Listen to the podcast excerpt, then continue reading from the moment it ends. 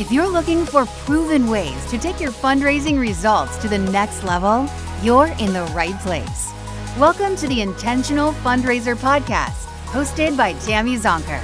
Tammy has trained and led thousands of nonprofit organizations to collectively raise more than a half billion dollars and is also recognized as one of America's top 20 fundraising experts. This is the podcast where Tammy equips and empowers amazing fundraising pros like you to transform your fundraising so you can transform the world.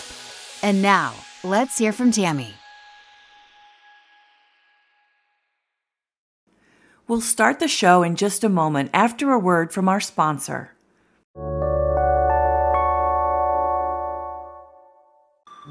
Support for this show is brought to you by our friends at Bloomerang. Bloomerang offers donor management and online fundraising software that helps small to medium nonprofits, just like First Tee of Greater Akron, a nonprofit that empowers kids and teens through the game of golf. After just one year with Bloomerang, First Tee of Greater Akron doubled their unique donors, improved donor stewardship, and raised more funds. Keep listening to hear how they did it, or visit bloomerang.com forward slash intentional to learn more. Again, that's bloomerang.com forward slash intentional.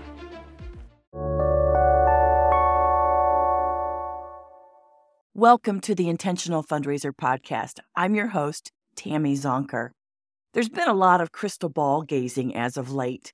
Many researchers, experts, and thought leaders looking at the economic forecast, looking at Giving USA data, research, surveys, and assessing general nonprofit sentiment, trying to predict what 2023 may have in store for the sector and specifically for charitable giving.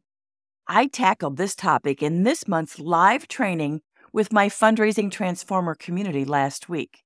That session was titled Predictions and Preparations for 2023 Fundraising. I say prediction and preparations for an important reason. It's one thing to predict or to anticipate what may likely happen, but those predictions are useless unless we prepare for those likely scenarios. As Abraham Lincoln once said, the best way to predict the future is to create it.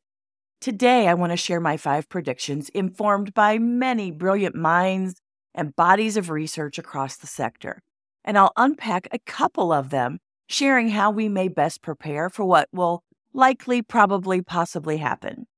Now, I liken the work of a fundraising professional a bit like a roller coaster. Some of you love roller coasters. You know that thrilling anticipation of the roller coaster car slowly climbing to its summit, your heart racing with excitement with every click click along the track, the thrill of that speedy plummet, and every unexpected turn and bump along the way. For others, a roller coaster ride is sheer torture. we begrudgingly agreed to get on the ride in the first place because someone that we love, a friend, a family member, pleaded for us to go with them. Each click of the slow upward climb does not feel like thrilling anticipation, but rather increasing terror. Two very different experiences. And I suggest that if we anticipate the dynamics of the ride and prepare for the likely turns and bumps, the experience will be monumentally more enjoyable or at the very least tolerable. Your confidence in your fundraising strategy, your plan A, plan B, your what if scenario roadmap will prepare you and your board to navigate uncertainty from a position of strength and agility. So you can slide into 2024 with a big smile on your face, knowing everything was figure outable because you stayed focused on the predefined critical few factors and the most important needle moving activities. So, what are those predictions? Well, let me tell you. The first prediction is the number of U.S. households giving will continue to shrink. Next, giving through donor advice funds will continue to grow. Retaining quality fundraising staff will be increasingly difficult. Foundations will continue to give an increased percentage of assets, particularly to organizations led by people of color and doing work in equity and inclusion. and trust based philanthropy adoption will expand. Let's unpack a few of those predictions, starting with the number of U.S. households giving will continue to shrink. According to the most recent AFP Fundraising Effectiveness Project report from Q3 of 2022, we know that the number of donors giving fell 7.1%. And if you break down that decline, donors who gave less than $500 made up 85% of total donors. 15.4 fewer micro donors gave. So, micro donors are defined as those giving less than $100. And 7.8% fewer small donors gave. So, that's donors who are giving between $101 up to $500. 96% of the decrease in the number of donors was due to declines in those giving less than $500. Overall, donor retention dropped 3.1%, which is an improvement over 2021. And new donor acquisition fell by almost 25% in 2022, at least up through the third quarter. And it was 19.2% in 2021, just as a point of reference. So, what we're reading, what we're hearing, is that the traditional giving pyramid is becoming more like a giving hourglass. What we're really losing are our middle donors, and frankly, it's at an alarming rate. Giving USA continues to report overall increases in giving year over year, a record breaking 6% increase in gift values in 2020, and a more modest 3% increase in 2021, adjusted for inflation. And of course, we're anxiously awaiting the report on giving last year. And that's the tricky part. If we just look at dollars given, it can mask big declines in individual household giving year over year. Just like looking exclusively at revenue in our own shops can mask donor retention issues. We have to look at our data, our donor giving trends through multiple lenses to truly understand what's happening with our donors and their giving. From that position of clear understanding, we can build strategy. So, what are the strategies or the preparations that we can take to address these predictions of the continuation of shrinking household giving?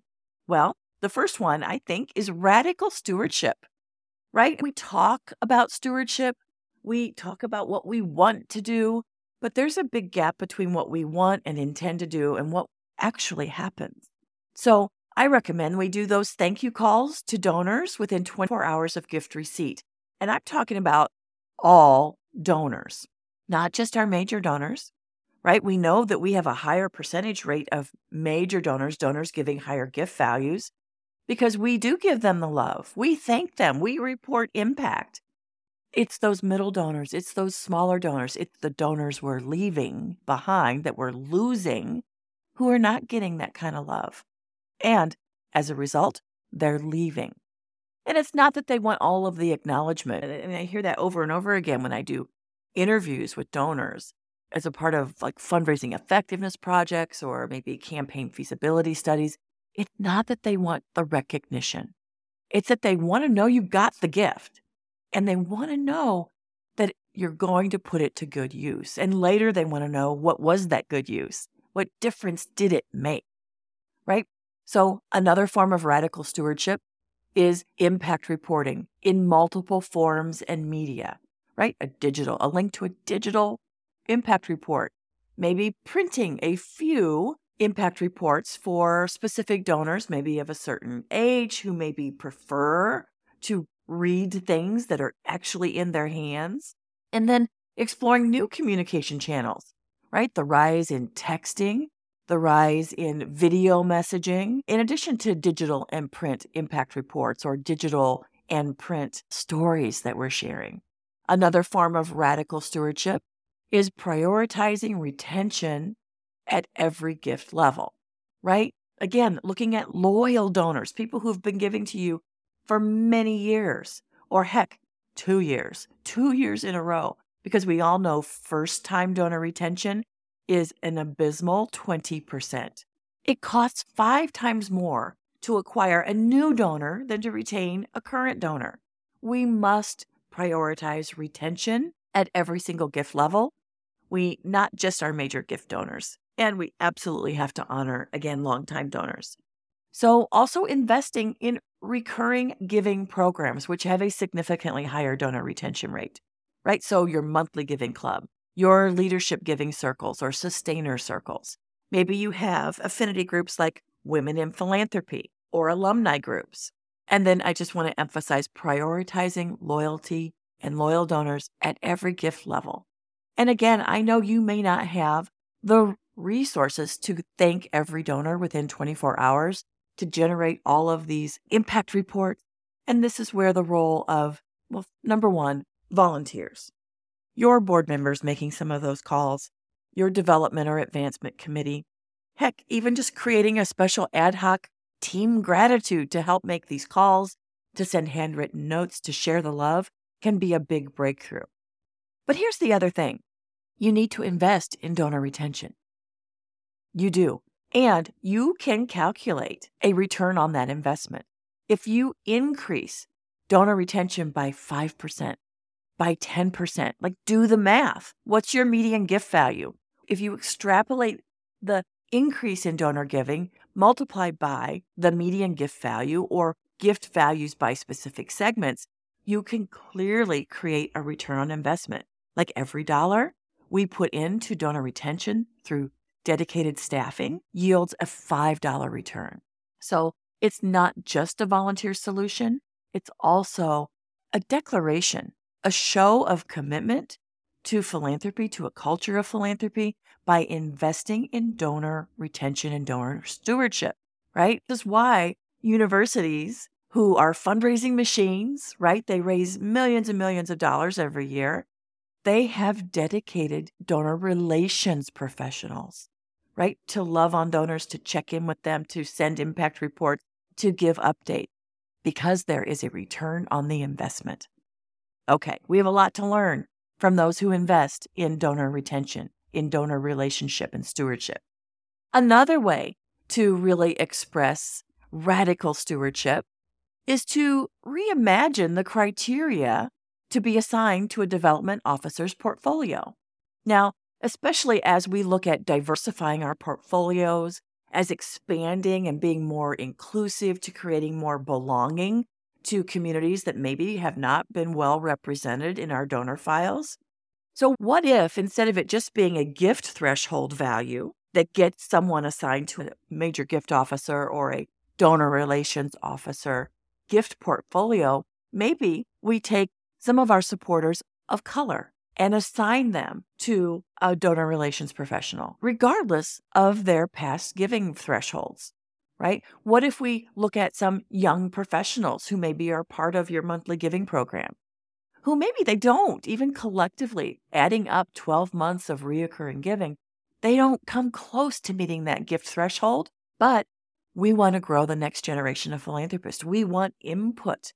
We want those young professionals knowing that they are appreciated, that we have a space where they belong and what we'll see as a result of that, inevitably, is them opening up their circle of influence and inviting more people to learn about your organization. Longtime supporters giving below the major gift threshold. Assign some of them to donor relation portfolios. Again, younger supporters, people of color, loyal supporters. Look at the multiple constituents that you have and expand how you engage them through dedicated, focused stewardship, and engagement. Now, this idea of including supporters of color, regardless of gift history, is not my idea. It actually came from an interview I did here on the Intentional Fundraiser podcast with Dr. Tyrone McKinley. He is a brilliant researcher and professor at the Indiana University Lilly Family School of Philanthropy.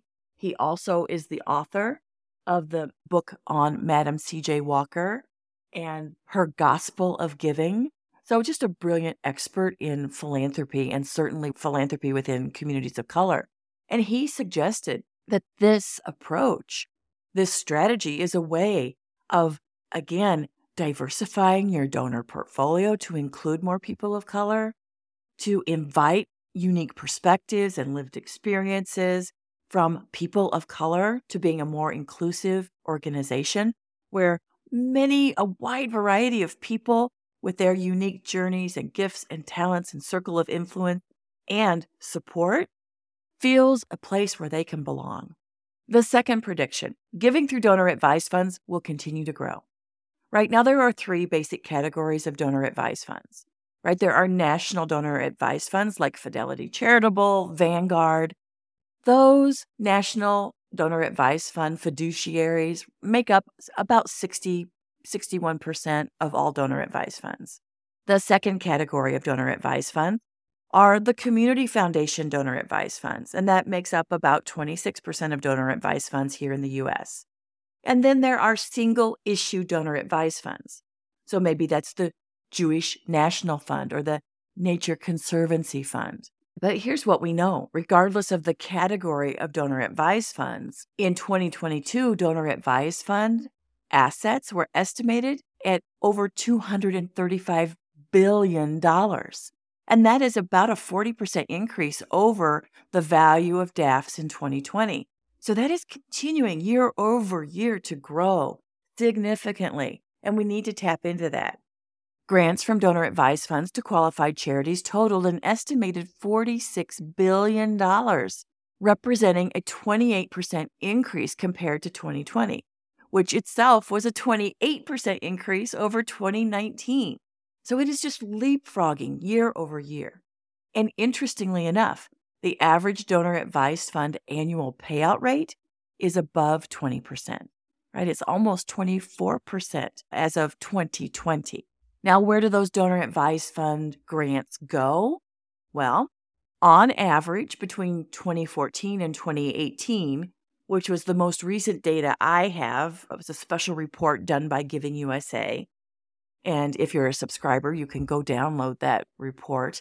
But between 2014 and 2018, on average, about 29% of those donor advised fund grants went to education, 14% to religion, 13% to public society benefit, which again, public social justice is under that umbrella, 12% to human services. And the breakdown continues. But why does 29%, why does the vast majority or the biggest slice of those donor advice fund grants, why do they go to education? Well, certainly people with high net worth who likely have a donor advice fund, they often have an affinity for education and arts. And arts, by the way, was a 9% payout. But the truth is, 29% went to education, I think, because higher education organizations ask because they spend time with their donors. They know their donors. They have stewardship officers, relationship personnel. They have relationship staff who know their donors, and they have gift officers who ask. They ask. We should all get better about understanding our donors, understanding if they do have donor advised funds in which they could designate giving, and asking for donor advised fund gifts. So, how do we best prepare to maximize giving through donor advised funds above and beyond asking? Well, in order to ask, we need to identify DAF donors already in our database, right? So, have we received gifts through donor advised funds, whether it's the Community Foundation or Vanguard? So, we would have recognized the fiduciary, the Community Foundation, the Vanguard, the Fidelity. We would have soft credited the donor. So, are we looking for that cross reference so we can actually engage the donor and build that direct relationship? We can now explore utilizing a donor advised fund prospect research service thanks to Helen Brown Group and their new offering called Definitive. And we'll include a link to that site in the show notes so you can check it out. We can build relationships with charitable advisors. And again, we should be looking at our gift acknowledgement protocols. Of course, when we receive a donor advised fund grant, we send a thank you letter to the fiduciary. We may send a handwritten note or a thank you call to them as well. But how about sending that handwritten note, sending that thank you letter, or making that thank you phone call or setting up visits with the donor Advice fund donor as well, unless, of course, they request no contact.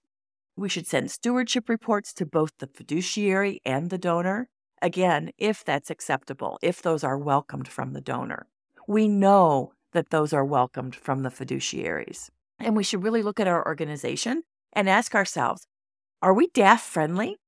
Right? Do we do educational programs with DAF fiduciaries? Do we talk to them about what we do and why it matters so that they can help guide those grants as they talk with their DAF donors?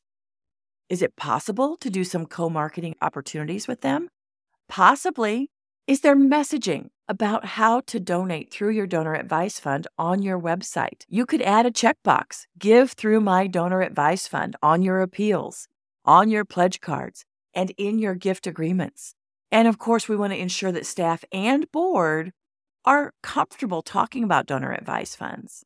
So we need to prepare to be more donor advice fund friendly, to be more welcoming, right? And to make those connections through relationship building. We'll be right back after a word from our sponsor. First Tee of Greater Akron needed to switch from an outdated donor management system to something more user friendly. With Bloomerang, they found that and more. Here's Executive Director Josh Smith sharing what he likes about Bloomerang. We love Bloomerang because it's so, like, it's very user friendly. We're able to do more because our daily tasks of thanking donors and sending thank you notes have been cut more than half because of Bloomerang year over year, we have raised more funds. So obviously, I think Bloomerang's been a, a huge part of that by investing in a donor management system that they actually love using. First Tee of Greater Akron was able to raise more funds and continue creating lasting change in their community. To listen to the full interview with First Tee of Greater Akron, visit bloomerang.com forward slash intentional or click the link in the show notes.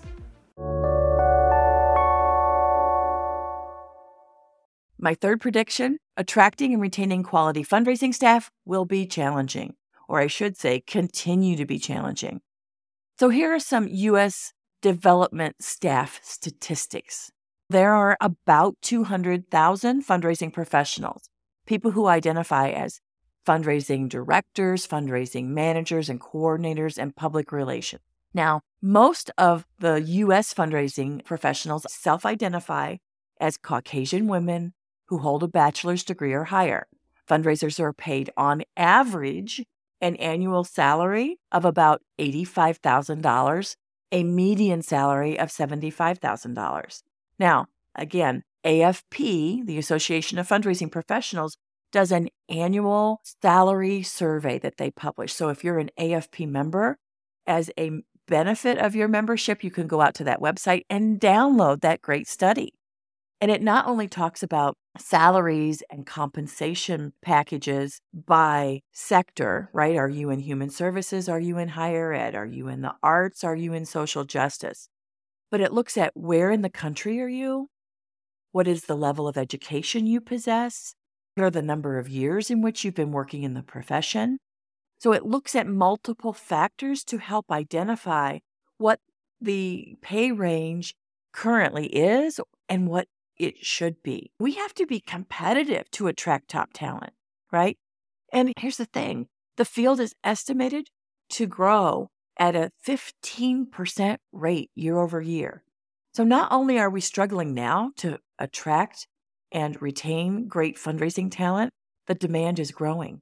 And the rate in which people are joining the profession is lagging significantly behind the demand. There are an estimated 1.5 million U.S. registered nonprofit organizations, and there are not enough fundraising professionals to go around. Now, here's the thing I will say again, AFP is really dedicated to expanding and growing the profession, not only in terms of expertise and skill level, but how do we attract new people to the profession? For most of us, when we talk to fundraising professionals, we hear how they fell into the profession. Well, how do we have people choose the profession? How do we have them go to school for the profession? I did a wonderful interview. Birgit Burton is the AFP Global Chair of the board, and she was just brilliant. She was on the podcast a couple of months ago. If you go back into the shows, at the Intentional Fundraiser. You can listen to that interview. And she talks about how they are really dedicating resource and focus to attract people to the profession, to keep them in the profession. Again, because the stats about people wanting to leave and their frustration are really overwhelming. And I'm going to share some of those in a moment. Also, we did an interview which has not yet been published with Ian Adair. Now, you may know Ian. He speaks at a lot of conferences about mental health and specifically mental health in the nonprofit sector. But he just took on a new position with AFP Global as the Director of Professional Development and Credentialing. And a big part of his focus is also on expanding and retaining people in the profession of fundraising. So, good things to come, I have no doubt. But in the meanwhile, we have some pain points. So, let's talk about those. There was a survey that I read that really points out how fundraisers are not happy. You may not be happy. Here's what fundraisers are saying about their jobs and the sector 91% of the fundraisers that were surveyed want to spend more time with their donors, right? We're bogged down with internal meetings, administration, and so on. 92% say vacant positions are stressing their workload, right? These open positions, like those positions, that work is just being spread across the department. And you might be a department of one. And even if you are a larger shop, it's just a larger workload when you have multiple vacancies. 94% of fundraisers report feeling stressed and unappreciated. 48% say they're likely to leave their position in the next two years right? So it could get worse before it gets better. 28% said they are likely to leave the profession altogether. And 82% say development roles are unappreciated and undervalued across the board. And 89% say they don't have enough people on their team to achieve their goals. They're frustrated, they're burned out, they're disillusioned, and they don't see a light at the end of the tunnel. So, how do we attract and retain fundraisers? Now, I talked about what AFP Global is doing, and that's fantastic, but there are things that we can do right now in our own shops to make a difference. So, one of them is to embody, to really embrace and apply IDEA principles, right? Inclusion, diversity, equity, and access principles and practices, to include salary ranges on job postings. And that's a big, kind of scary move for a lot of organizations to put their toe in that water, or better yet, to jump in. But here's the thing this is one of the practices that does promote inclusiveness, that makes certain that we aren't discriminating or having bias against applicants of color, right? Here's the job salary range before you even apply. So it does a couple of things. Like we have no idea of this person's attributes, their diversity, etc it also helps weed out people who are expecting a much higher salary before you go through multiple interviews and waste your precious time and theirs talking about a position that they couldn't possibly accept because of their salary requirements. Right? So, many other benefits to that, but I highly recommend it. And if you are trying to post your positions with AFP Global and many AFP chapters, AFP Global is definitely requiring that we include salary ranges. It's mandatory to even post the position. We had a mass exodus, the great resignation, where talent left. Our fundraisers left. Now, a year later, two years later, what we're finding is some of those fundraising professionals are understanding that the grass wasn't necessarily greener on the other side. Many of us have begun to expand and be more welcoming, to increase our salary levels to the degree that we have been able. And star talent wants to come back. So we need to open up that conversation, to reach out perhaps to former star talent and say, listen, we have a position. It's a step up from where you were when you were with us and we think you'd be incredible. We would invite you to apply for that position. Right? So, welcome former star talent back, recruit them back, entice them back, and make certain that you've created a culture and an environment that they want to come back to, right? That they want to stay with. Certainly, having a flexible work environment and work schedule does attract talent. So, whether that's work from home or a hybrid model or four day work weeks, we have to change My parents raised me like, you're lucky to have a job. Like, you just need to work hard. You need to put in the hours. And while we, yes, we do need to work hard. And yes, we do need to meet our goals, exceed our goals, to have a voice in what those goals are. The newest generation, the new workforce, the present reality is that we need to co create these positions. We need to co create what our culture looks like and how we work if we are to attract and retain this new generation of talent. And we need them. So we have to be more open and more creative, right? And more collaborative. Otherwise, we are going to struggle. We need to create a caring, purpose driven culture. We need to build trust with our team and individuals on our team within our area and across our entire organization. We need to include development staffing in decision making, right? Of setting their goals, strategies. It's sometimes when they feel like they're at the cause of our strategic planning and they didn't have a voice in it, they don't understand how goals were arrived at, that they feel excluded, that trust is eroded. We need to develop staff with ongoing professional and personal development and create leadership opportunities and experiences for them and maximize the power of recognition. The survey said fundraisers feel underappreciated, undervalued, and so we need to recognize them. We need to cultivate and steward, in many ways, our staff with as much intention as we cultivate and steward our donors, our volunteers, right? To really maximize that power of recognition. And just like our donors, our staff don't want recognition just in one size fits all. Some love public recognition within the team or within maybe the agency at an all staff meeting. Some much prefer private recognition, just a job well done at their one on one check in meetings. We need to explore the emerging trend of menu style compensation and incentive packages. Some people value salary above all else. Some want more PTO. For some, benefits don't matter as much because maybe they have a spouse who covers health insurance, right? So, looking at, yes, equity, but looking at options where they can pick what works for them. Again, you can't have everything. Like, I want the top salary and I want five weeks of vacation. Doesn't work that way, unfortunately. But having a menu style of compensation and incentive packages that have equal value collectively is something that we could explore. And of course, there is an emerging trend. There are conversations nationwide about the possibility of nonprofit organizations unionizing. And so we need to keep up to date on that and to understand how that could impact our organization. Now, I don't have an opinion one way or the other. I have not read enough yet. I don't understand it enough yet to have an opinion, but I know I need to keep an eye on it and keep reading. And I hope you do too. Now, let's just combine the fourth and fifth predictions together because it's really all about foundations. I said that foundations will continue to give an increased percentage of assets, particularly to organizations led by people of color.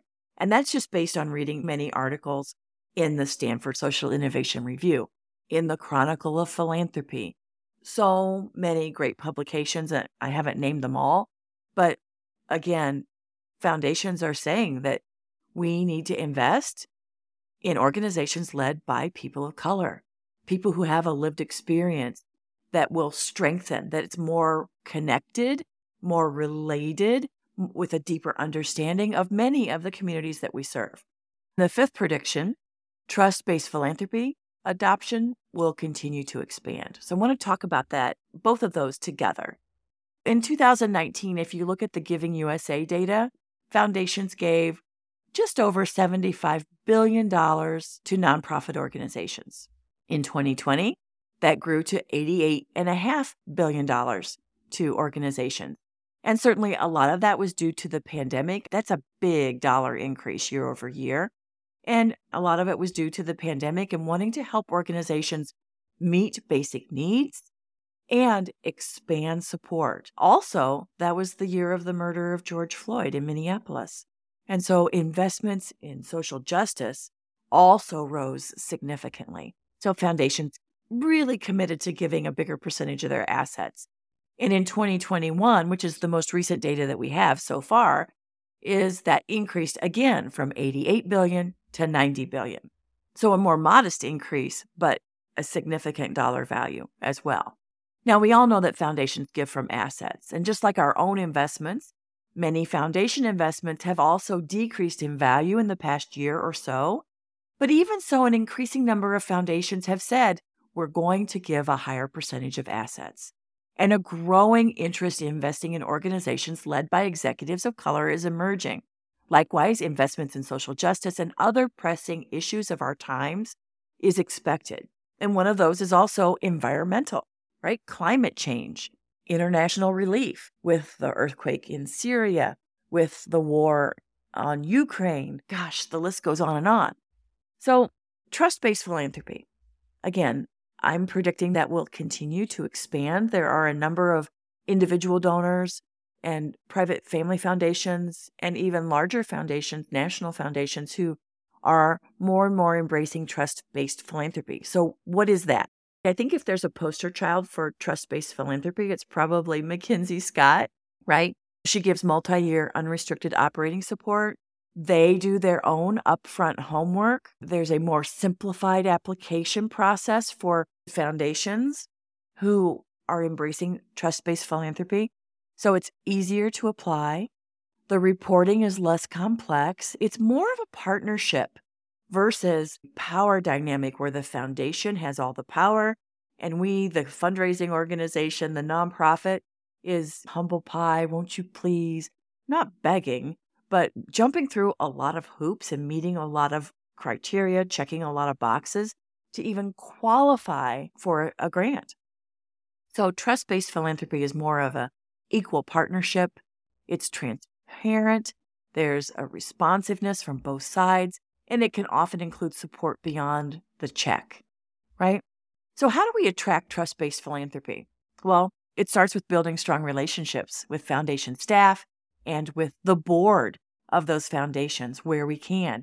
And often to build those relationships, we need to really maximize peer to peer engagement, right? Who on our board has a relationship with the XYZ Foundation board members. We need to inquire to start conversations about their perspective on trust based philanthropy.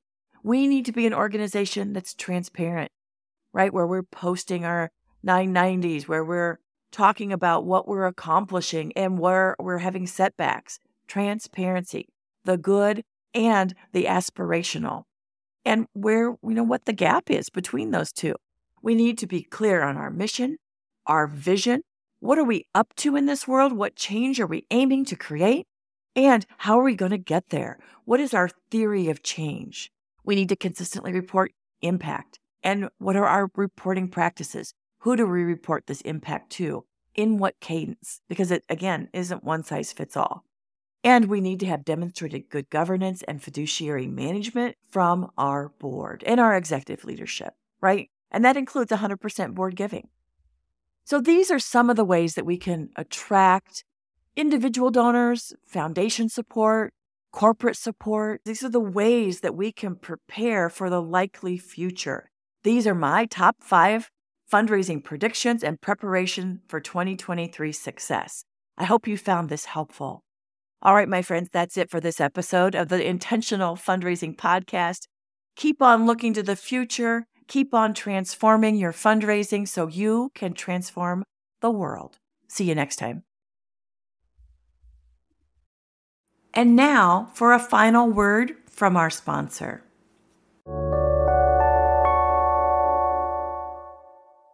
Thank you to our friends at Bloomerang for supporting this episode. If you'd like to learn more about how Bloomerang can help your nonprofit acquire, retain, and engage donors, or learn how First Tee of Greater Akron doubled their unique donors, improved donor stewardship, and raised more funds in the first year with Bloomerang, head over to bloomerang.com forward slash intentional or click the link in the show notes.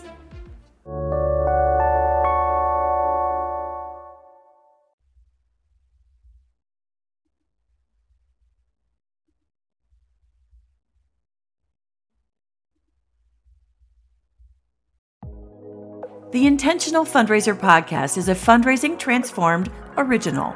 It's hosted by me, Tammy Zonker, founder and president of Fundraising Transformed, where we help equip and empower fundraisers, nonprofit leaders, and board members to transform their fundraising so they can transform the world. Visit fundraisingtransform.com slash podcast to subscribe to this podcast and subscribe to my newsletter to get fundraising lessons, tools, and helpful resources delivered straight to your inbox each month. If you want my help with taking your fundraising to the next level, become a member of my Fundraising Transformers community as a growth member and join me live each month where I'll teach you the same strategies I use to lead, train, and coach thousands of nonprofits, social service organizations, healthcare foundations, private schools, colleges, and universities to collectively raise more than a half billion dollars including a single gift of 27.1 million. As a member, you can participate in my Ask Me Anything sessions every month and get answers to your burning questions. Chat with other growth members inside our private and safe online community about what you're working on, struggling with, and share lessons learned.